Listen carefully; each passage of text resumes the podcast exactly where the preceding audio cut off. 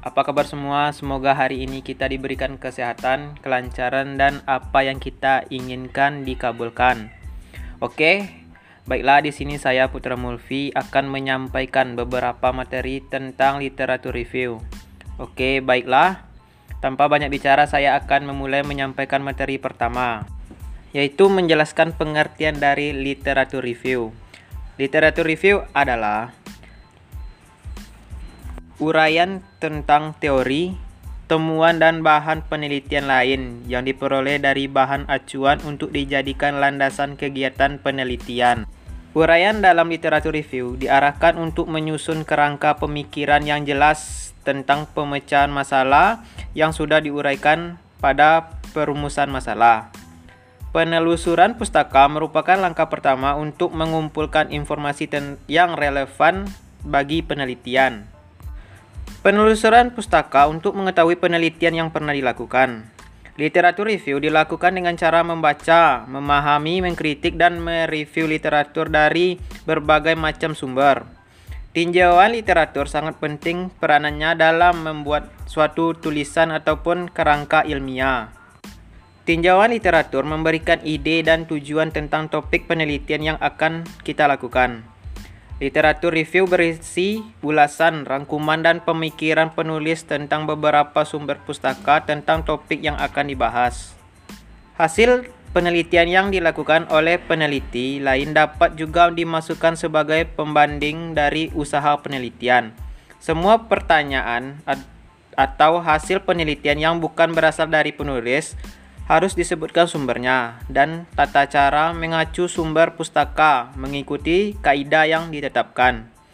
Suatu literatur review yang berisi baik harus bersifat relevan mutakhir atau dalam tanda kurung tiga tahun terakhir. Landasan teori, tinjauan teori, tinjauan pustaka semuanya merupakan cara untuk melakukan tinjauan literatur.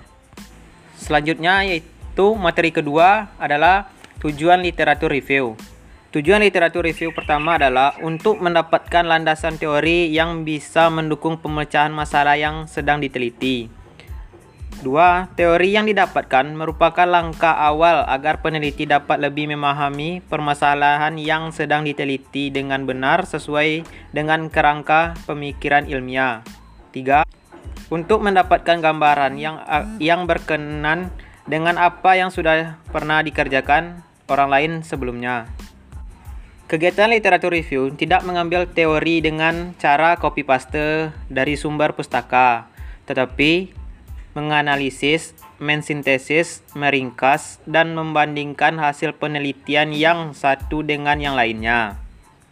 Materi ketiga menjelaskan tentang aspek utama dalam melakukan literatur review. Pertama, Survei artikel yang terkait dengan isu yang diminati. 2. Berikan evaluasi, ringkasan, gambaran-gambaran yang ada. 3. Mendapatkan masukan yang terkait dengan isu dari publikasi yang terbaru hingga publikasi terlama sehingga bisa mendapatkan gambaran yang jelas. Materi keempat yaitu langkah-langkah dari literatur review. Pertama, formulasi permasalahan. 2. Cari literatur. 3 evaluasi data, 4. Analisis dan interpretasikan. 5. Cara melakukan literatur review. Cari kesamaan, kompre.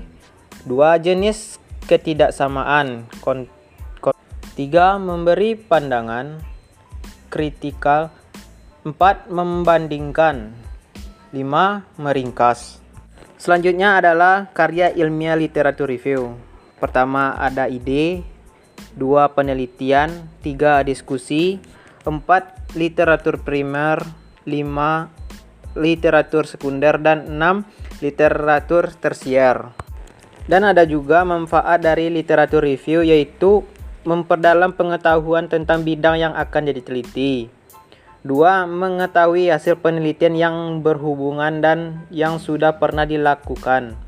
Tiga, Mengetahui perkembangan ilmu pada bidang yang kita pilih. 4.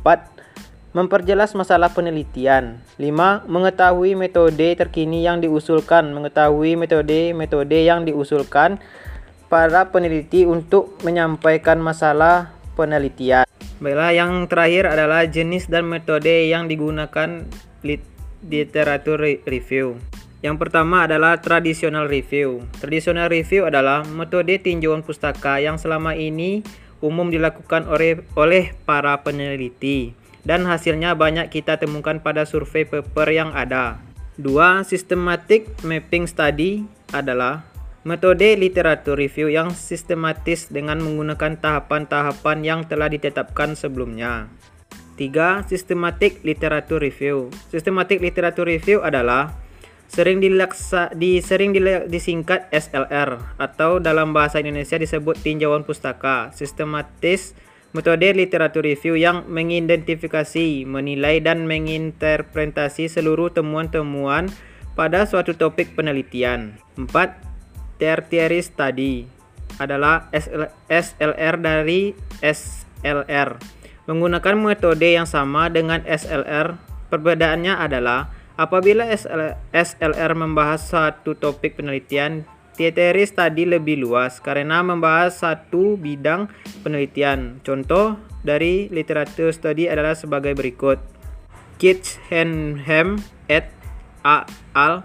Systematic Literature Review in Software Engineering a Tertiary Study Information and Software Technology. Teknologi 52 2010. Baiklah, sekian materi yang bisa saya sampaikan. Semoga bermanfaat. Dan apabila ada kata-kata yang salah, mohon dimaafkan. Sampai ketemu dengan podcast selanjutnya.